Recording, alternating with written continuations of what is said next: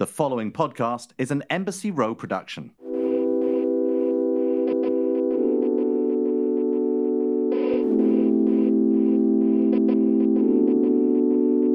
All right, guys. Hi. Welcome to a brand new episode of I Love Wellness. Today on the show, we have chef, wellness advocate, and food and feelings enthusiast Sophia Rowan. Hi, Sophia. How's it going? I'm good. I always clap because I record at home now. I used to have I used to have, you know, like the sound technician and everybody in the room and everybody would always clap. And I feel like I start off every episode like that. So sorry if you guys listen every week and you're sick of my clapping at this point.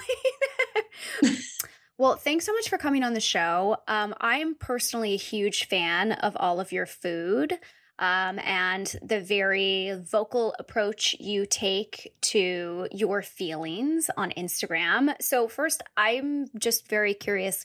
What do you mean by food and feelings enthusiast? What what do you mean by that? Tell us. I guess I just don't really know what else is there. Like, what else is there? Like, I just feel like food and feelings are kind of it. Like, I, I that's it to me. I guess it's just like it's also an intuitive thing. Um, mm-hmm.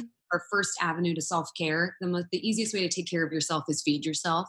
Yeah. And so I think that sometimes self care can really can be confused with self optimization in a way. And hmm, what do you mean by that? Well, I think sometimes we think that like taking care of ourselves has to be like a tonic or a tincture or a yoga or a getaway, or it has to be just this big thing. And mm-hmm. I taking care of yourself is really simple. I mean, it can be as simple as making yourself a meal at night. Uh, really simple. Like wellness to me is food, air, water, sunlight, movement, purpose. Really simple stuff. Like all that other stuff. I love a $58 smoothie, but it's not necessary. for me, it's not necessary in my sort of wellness, take care of myself arena. So, food and feelings is sort of just scratching the surface, but it also, you can get a lot done with food mm-hmm. and really coming to terms with your feelings and food can be helpful. Yeah. You know, it's interesting. I have a couple people on my team and they always say like, "Oh, I don't care. Like order whatever you want for lunch. I don't really care about food. I don't really have an opinion on it whatever." But for me, I've always have this I've always had this like innate intense connection to food, whether it comes down to what I'm actually putting into my body and how I feel about it to what I'm making for dinner and sort of like the love that I feel like is like flowing out of my hands. For me, it's like very interconnected and so I think, you know, it is the same for you as well. Um, so I'm just curious sort of what is your food philosophy philosophy? How do you like to cook? Where does your food background come from? I know you were a chef, so I'm just curious if you can kind of share your experience with food up until this point. Yeah, so food wasn't even part of the plan. I was just this, you know, I was a college dropout and two-time college dropout actually, and I didn't. I Whoa, needed a twice, cool. maybe two times, and I needed a job. So there mm-hmm. was a mm-hmm. restaurant hiring. I just needed money boom there's my job that was my probably the sort of genesis of me even understanding that like a chef was a career for a woman. Mm-hmm. really even realize it. I knew like Ina Garten for her it worked out, but I just wasn't sure it was gonna like work out for me. And I didn't want to do pastry. So I loved working in a kitchen and I worked in a few kitchens and I went to culinary school. That was my second sort of dropout. And it wasn't until I had just turned 24 that I had a really crazy health scare. Mm. I had a tumor on my ovary. I had to get a unilateral salpingo-oophorectomy. So that's a oh mouth. God it sounds a lot scarier than it is. I basically just had to have a, just a little tiny surgery and get this tumor taken out. But what it did is it made me very mindful about what I was eating, how I was eating. I was doing this typical chef thing where you eat like one meal a day and it's usually pretty carb heavy. And it just, right? So I think for me, this idea of like healthy food mm-hmm food that grows out of the ground, anything that's one ingredient, that's my philosophy. If it, mm. whether it's conventional or not, organic, I don't care. This idea mm-hmm. that organic is the only way, like conventional spinach is better than no spinach at all. And I also think we are, we have a big food access issue. So for mm. me, uh, kind of my line of work and like the, sort of the impetus of who I am, my style is food equity. I want to talk to people about accessibility. Mm-hmm because while I think it's wonderful to, that everyone's a vegan and all the green juice, there are millions of people on the planet that don't have access to be able to do things like be a vegan or mm-hmm. have juices or have tonics, tinctures, all that stuff. So mm-hmm. for me, mm-hmm. it's really just about making cooking in the home feel like something anyone can do, regardless of how much money they have or don't have. I love that. And so for you, when you were 24 and you sort of had this health issue, was it that sort of moment in time that kind of changed your perspective on how you approach food? Because sort of like i understand like you're the chef in the kitchen you're on the line like you're going to like you know like family meal and you're just eating kind of whatever is there. And sort of to be able to kind of make that shift towards single ingredient dishes things that come from the earth whole foods really more than anything else. Was it that health experience specifically that sort of changed how you approach food in general or do you, would you say that it's more from the food equity standpoint and that is really what has influenced your perspective on it well the food equity was the, the beginning because i was mm. a care kid so i wasn't in foster care my whole life I, after 10 years old then i was mm-hmm. in foster care my whole life so i have seen what it is to be not with food i mean mm. like the true sort of who I am as a slogan is if you're hungry, I want to feed you. Like hunger mm. literally inspires me. So the food equity thing has always been an issue for me. I, mm. I wasn't parented in and out of foster homes, group group homes. I never saw any kind of health food, right? So that also kind of trickled into even me being a chef. I had this idea that like the decadent, excessive, that was the way to eat. Yeah. I saw that that's how, I mean, wealthy people are here, they're spending their money here, right? But that's not necessarily the way that makes you feel better. It wasn't until I got a little older and realized, wait, wow, wow, like I lived in a black neighborhood. I'm a black woman. I see like what we didn't have. I mean, I was mm-hmm. talking to friends and I'm like, oh my gosh, like there are friend, friends that I have that actually sit down and eat with their family. They have experiences of going to the grocery store. Like I just didn't have those memories. So I think food equity and accessibility has always been a part of the conversation. Mm-hmm. I think it mm-hmm. wasn't until I got sick that I realized, wow, I'm I don't even have access to this stuff in this neighborhood. Mm. Like I'm sick and I need these things to t- literal bare minimum to take care of myself, and there's not even a grocery store. You know, like I, there are plenty of liquor stores, plenty of pawn shops, but no actual grocery store. So it wasn't until me being sick that I realized, wow, there's a big connection between, you know, sickness mm-hmm. and. So, when did you start to create content and kind of create your online presence and sort of taking that message out to the world? Because Fuck, I love your Instagram. your videos are so great. I love how you're combining like eyeshadows with, you know, like turmeric cake and stuff. it's uh, you know, listen, I I tell I tell people all the time like it was if you scroll back far enough it's just pictures of food. And then I remember I always meet people and they'd be like, "Well, you don't look like a chef." And I'd always be like, "What does that mean even?" Mm-hmm. So I was just it was sort of it kind of was my like fu to people that would say that I didn't look like a chef. And I was, um, I am a chef, and I'm going to show you that I'm a chef because here's my face mm-hmm. and doing the chef thing. So it was that. And then, I mean, this was like back when Snapchat was the vibe and Instagram didn't have stories yet. God, like, I've never had Snapchat. Like yesterday, I was talking to somebody and they were like, "Well, we really need to start to Snapchat advertising." I was like, "I don't even have that on my phone. I don't know how it works." I need to start doing Snapchat. No, like it's already. I think I'm too old it's like with TikTok and all that other stuff, like it's insane. Like it's already so insane. Um, but it was back then, and then they started doing. It was back when Instagram would let you do a video, but it had to be like 15 seconds or shorter. Yes, and, I remember. You know, and then it finally like extended to a minute. And then I, I think that I did get bad chef burnout, so I quit mm-hmm. altogether. And I actually worked at a makeup company, which is so wild. Really? Yeah, I got a job as a the social media product development at Milk Makeup, and oh, that's had, so cool and I was I felt so not qualified for the job. And I remember my first day talking to the director, and I told her I said I am so not qualified for this job. I don't know about anything. And she's like, "It's fine, just don't tell anyone." so, you just uh, make it up as you go along. I did. I did. Oh my God, Lo was crazy. Like I remember my first day, there was a girl I worked with, her name was Farah. She was like, okay, CC everybody on like a welcome email. And I looked at her and I was like, what does CC mean? Like I you're like, I come from the restaurant world. What is this? I have no idea. Like steak up off, gotcha. But I have no idea. Like Beaujolais, great. Chenin Blanc, whatever. But like, I have no idea what you're talking about. But what that did, that experience taught me so much about what it is to be on camera, mm-hmm. and, right? And like social media in general and shop. Yeah. And so it kind of set me up for social media in a lot of ways. And you know, I, Milk Makeup taught me a lot. I don't work there anymore. And then I just started doing my own thing. And mm-hmm. um, I'm, I'm a pretty pedagogical kind of educational person. So I feel like that sort of segued really well into the, into the work that I do now, which is like sometimes we're talking about turmeric and eyeshadow and lipstick, and sometimes we're talking about racial justice. So mm-hmm. it's really, I'm a multi hyphenate, just like every single person is on this planet. And so I don't really believe in creating like one line of saying, my Instagram is literally me.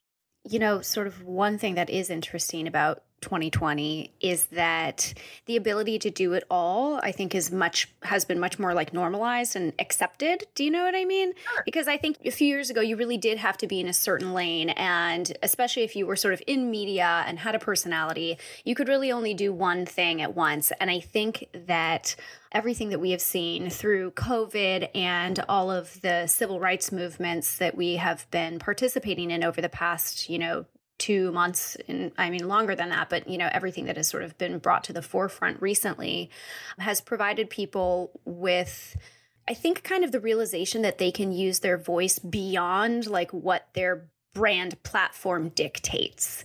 Do you know what i mean? And so i am really happy to see all kinds of people sort of making a shift to recognize what is going on in the world and what is really important. And like, it doesn't fucking matter what your Instagram feed looks like at the end of the day.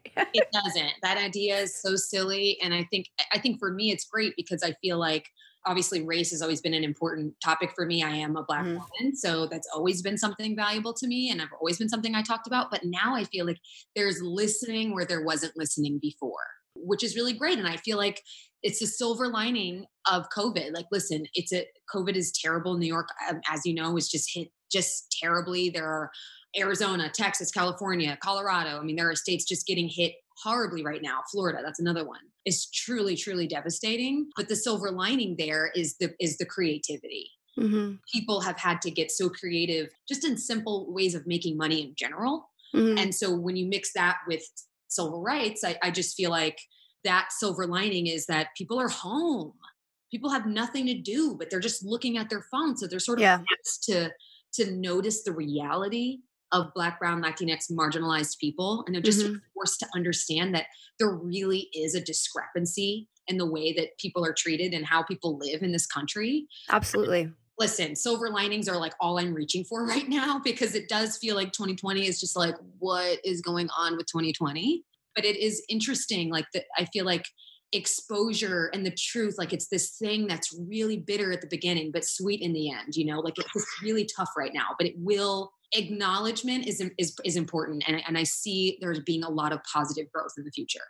Well yeah, I think it's it's interesting to sort of see the progression of the conversations, especially on social media, from where they started, kind of like at the end of May, to where they are now. And I would I would agree with you. I think that we're sort of in this moment where the conversation is about acknowledgement and like if you are wrong that is okay you know what i mean it's just are you capable of recognizing that a and then doing something about it b you know what I mean? And what's been interesting for me is I have so many blind spots that have begun to reveal themselves over the past few weeks. And I think sort of like tuning into that listening and education for me a few weeks ago, it it was challenging. I was like, oh my God. Yeah. You know, you consider yourself to be an ally, and then you recognize I have so much more work to do. And it's not the responsibility of marginalized communities to teach me how to do that work or how to be active. Sorry, there's something banging in my house during like an important conversation. I think that the plumber is here. I apologize. um, but I think, you know, tuning into that idea of acknowledgement is critically important right now.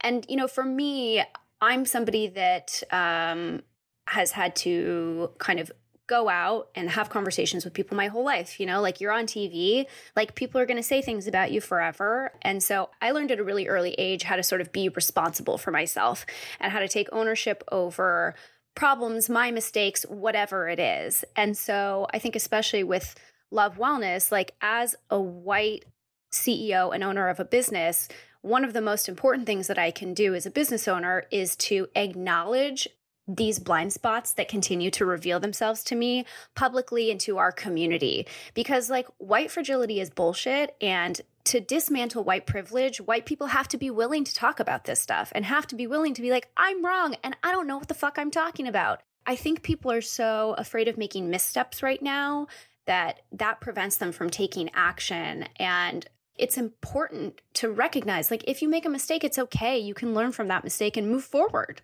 Absolutely. Accountability is the number one thing. I, I, mean, I don't want to speak on behalf of all Black, Brown, uh, marginalized people because we are not like some monolith, like we are all in sure. Um, but I will say that uh, from what I understand and, and my personal feelings, accountability is number one thing I'm looking for. Mm. And understanding that, you know, feelings might get hurt. Like this stuff might hurt your feelings when you're learning new information or you're realizing that you're not the smartest person in the room. But that's just how it goes. The fragility is real. Mm-hmm. Up the feelings. Sometimes you might hear something that might hurt your feelings, but you're not going to die because your feelings get hurt, right? Like we're going to keep it rolling. Yes. You're going to learn. We're going to move through this and we're going to do this together. It's really important to not let fear become paralysis because mm-hmm. once that happens and you do nothing, then what? Right. So I think that this is absolutely a time to make mistakes. Best case, you say something, you doing in your research, you find out, crap, I didn't say that correctly, and you correct yourself. Mm-hmm. Worst case, you get called out, you say you're sorry, you move on. Right? I'm call out culture versus cancel culture every single day. I'm not a cancel culture person. People are human, they make mistakes. Call out culture is great. It's how we hold ourselves accountable, it's how we have active conversations. Mm-hmm. need to be um, confrontations, just conversation. I agree with you. I also think like if you look at any period of personal growth in your life, you only grow when you experience things that feel uncomfortable to you. I, I just don't understand why people are so unwilling or you know don't want to go down that road. Because for me when i'm like experiencing all of this discomfort through different things in your life whatever they come from i always have this underlying feeling of like okay but i'm actually getting somewhere. Yeah. i might feel bad? But i'm actually taking some kind of step forward even if i can't see what that step is at this point. I think there's what we're looking at like wellness like it's this like place that you reach and then once you get there you just stay there like you go up and then you come down a little and you, are always trying to find that sort of equilibrium and i think that 2020 is a big gulp of discomfort tea for a lot of people. Totally. And that's great. It's like listen why would you walk around with pants too tight when you just get bigger pants? I just feel like all just need to change art just change your pants. It's okay. Nothing bad. This is growing pains. There's a reason why the, the term exists. Yeah.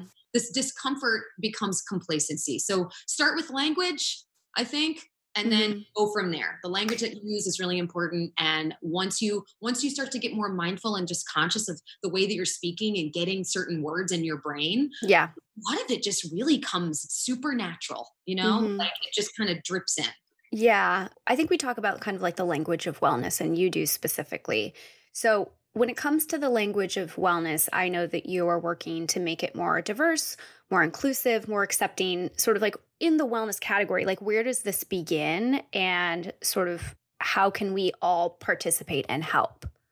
Well, I mean, I think it begins with what we see. I mean, it begins mm-hmm marketing, right? It begins with the fact that we don't ever see, first off, let's talk about ageism, right? We never see anyone in any kind of wellness ad that's over the age of 50. We don't mm-hmm. see gray hair. We don't see wrinkling skin. We don't see pores. So it's mm-hmm. how it's presented also, a lot of even like vegan companies, there are a lot of white facing young people representing these companies. There mm-hmm. are cultures, Jamaica, all over Africa that have been vegan since the beginning of time, India, like, and mm-hmm. it's just, you know what I'm saying? So, of course. I feel like there are huge issues with marketing. I also just feel like those conversations, like actually just having a conversation about, wow, you know, there are millions of people in the world that don't have access. Like in mm-hmm. America, we're so lucky. You know, we, in December in New York, you can find a watermelon at the grocery store right? Mm-hmm. In the middle of the wintertime, you can go find fresh tomatoes.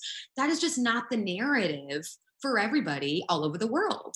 Mm-hmm. You know, like I'm so happy that people fe- can find, you know, oh, I have this organic avocado from New Zealand. That idea just isn't the same everywhere. So I think we need to start looking more about at regional food.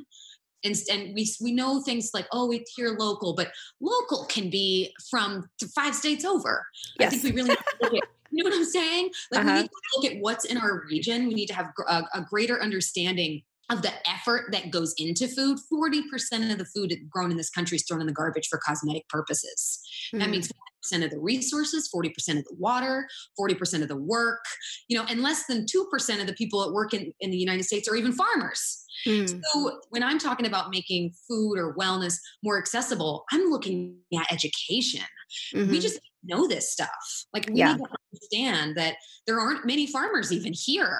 You know, we're throwing food away just because it doesn't look pretty. Mm-hmm. We're getting avocados from Mexico, and Mexicans are, I mean, do some research. Look up Mexico and avocado wars. It's real, you know? So I just think there needs to be a lot more research and appreciation for what it takes to get the food on the plate there has definitely been a huge shift in terms of how we produce and provide food to people in America. You know, like we all we all kind of used to be farmers, you know what I mean? You would have to actually go out and do the work and put the seeds in the ground and you'd have to wait for it to grow and it was a process every single day like you would be fully food focused the whole day you're like okay i gotta grow it i gotta make it i gotta cook it and then i go to bed and i start all over again. Exactly. Now, I mean, like you go to the grocery store, the avocados are just sitting there, and you have no recognition of what goes into getting that avocado to your grocery store even if if you even have avocados at your grocery store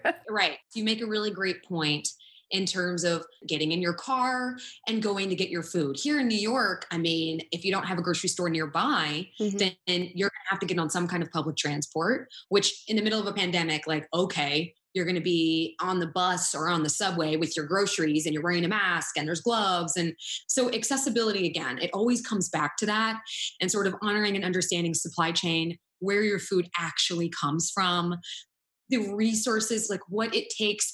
Every single element that you eat, every single thing took water, took soil, took effort, you know? So mm-hmm. I just mm-hmm. feel like we should all just be so much more grateful for the food that we actually have on our plate because wow. I mean, the truck drivers, like just think about an essential worker. We hear the word essential worker and we think, okay, nurses, doctors, people that work at the grocery store. I'm like, think about all the truck drivers and mm-hmm. farmers mm-hmm. and anybody who works in agriculture at all times, just construction workers, like sanitation workers, just thinking about what work goes into you being able to have pasta you know what I mean?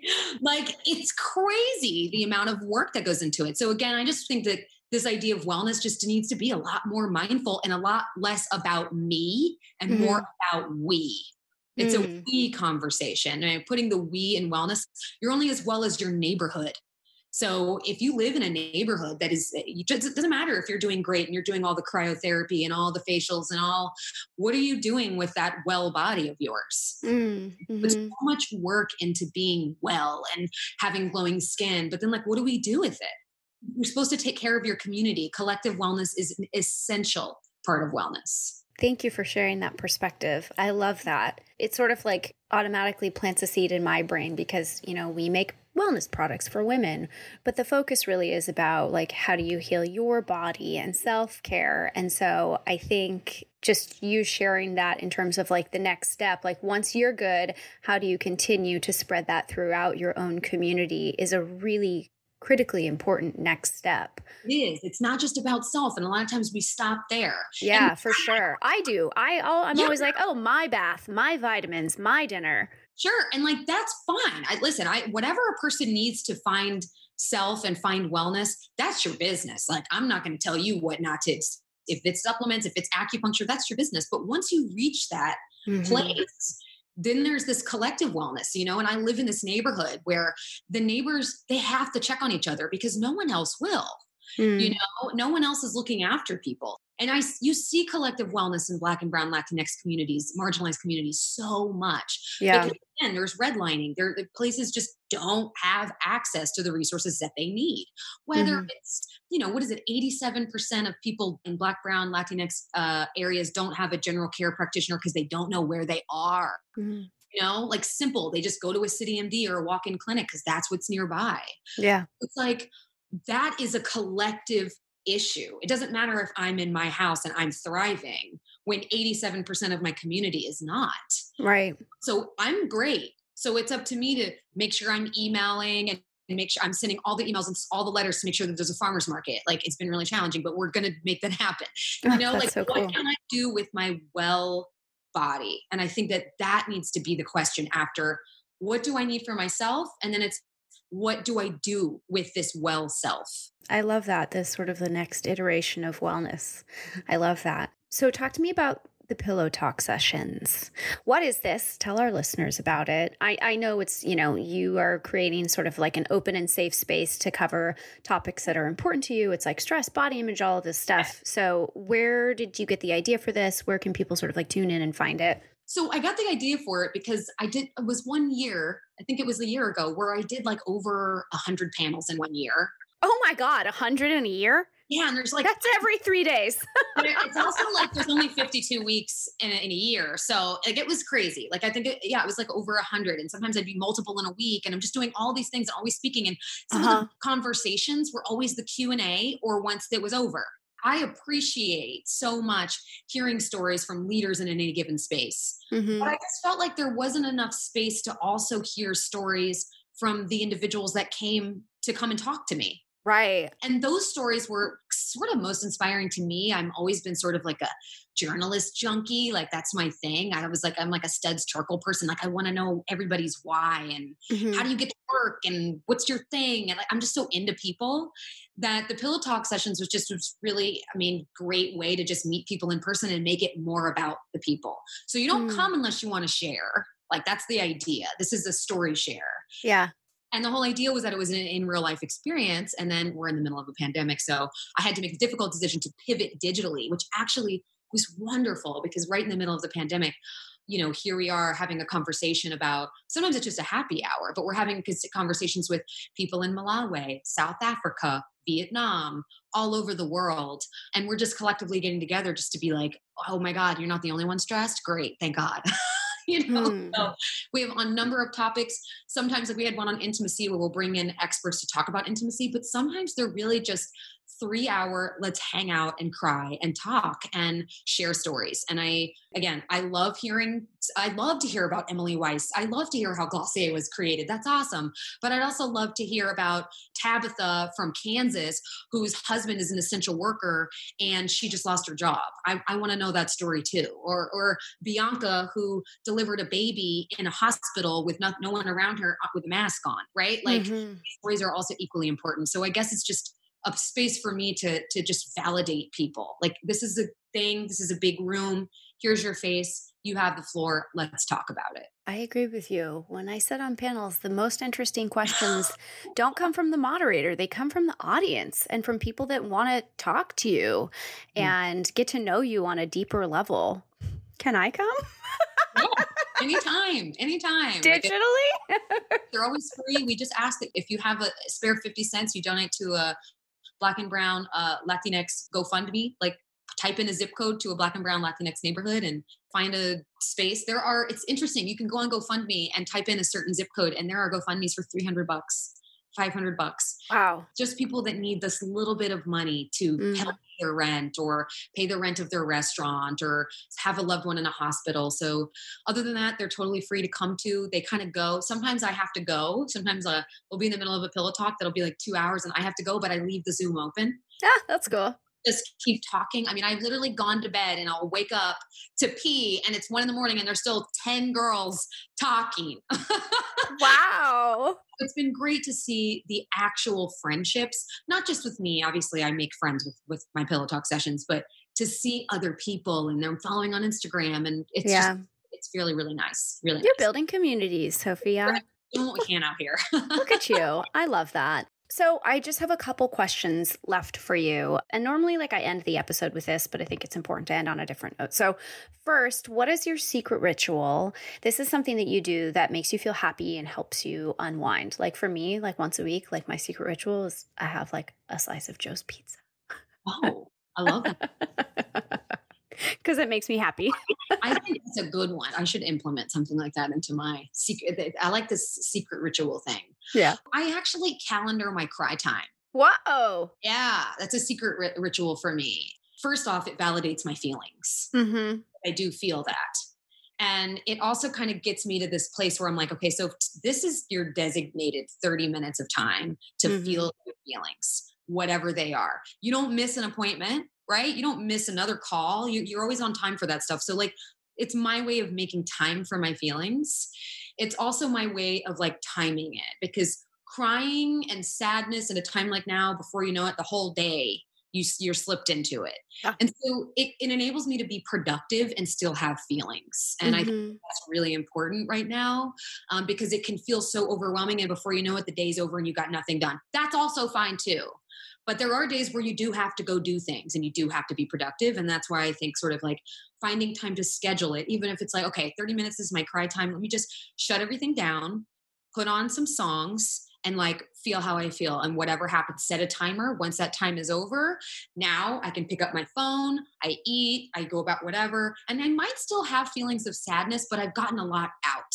And that's really, really important for me and sort of my mental wellness. God, I love scheduled cry time or the idea of that.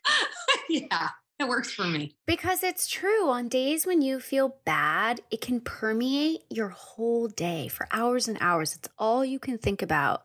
Yeah. Wow, I love that idea. Okay, I'm going to start scheduling in cry time on my calendar. Madeline, if you're listening, cry time. calendar with someone too they can see it. Like my assistant, she sees that that's in there. So it's like, oh, it's doing her. Okay. Let me like no emails, no like you know what I'm saying? Yeah. So it's nice. Don't slack me right now, okay? Oh my God, no slack. no slack. Okay, my next question is what is one thing that you do now that you wish that you had learned earlier?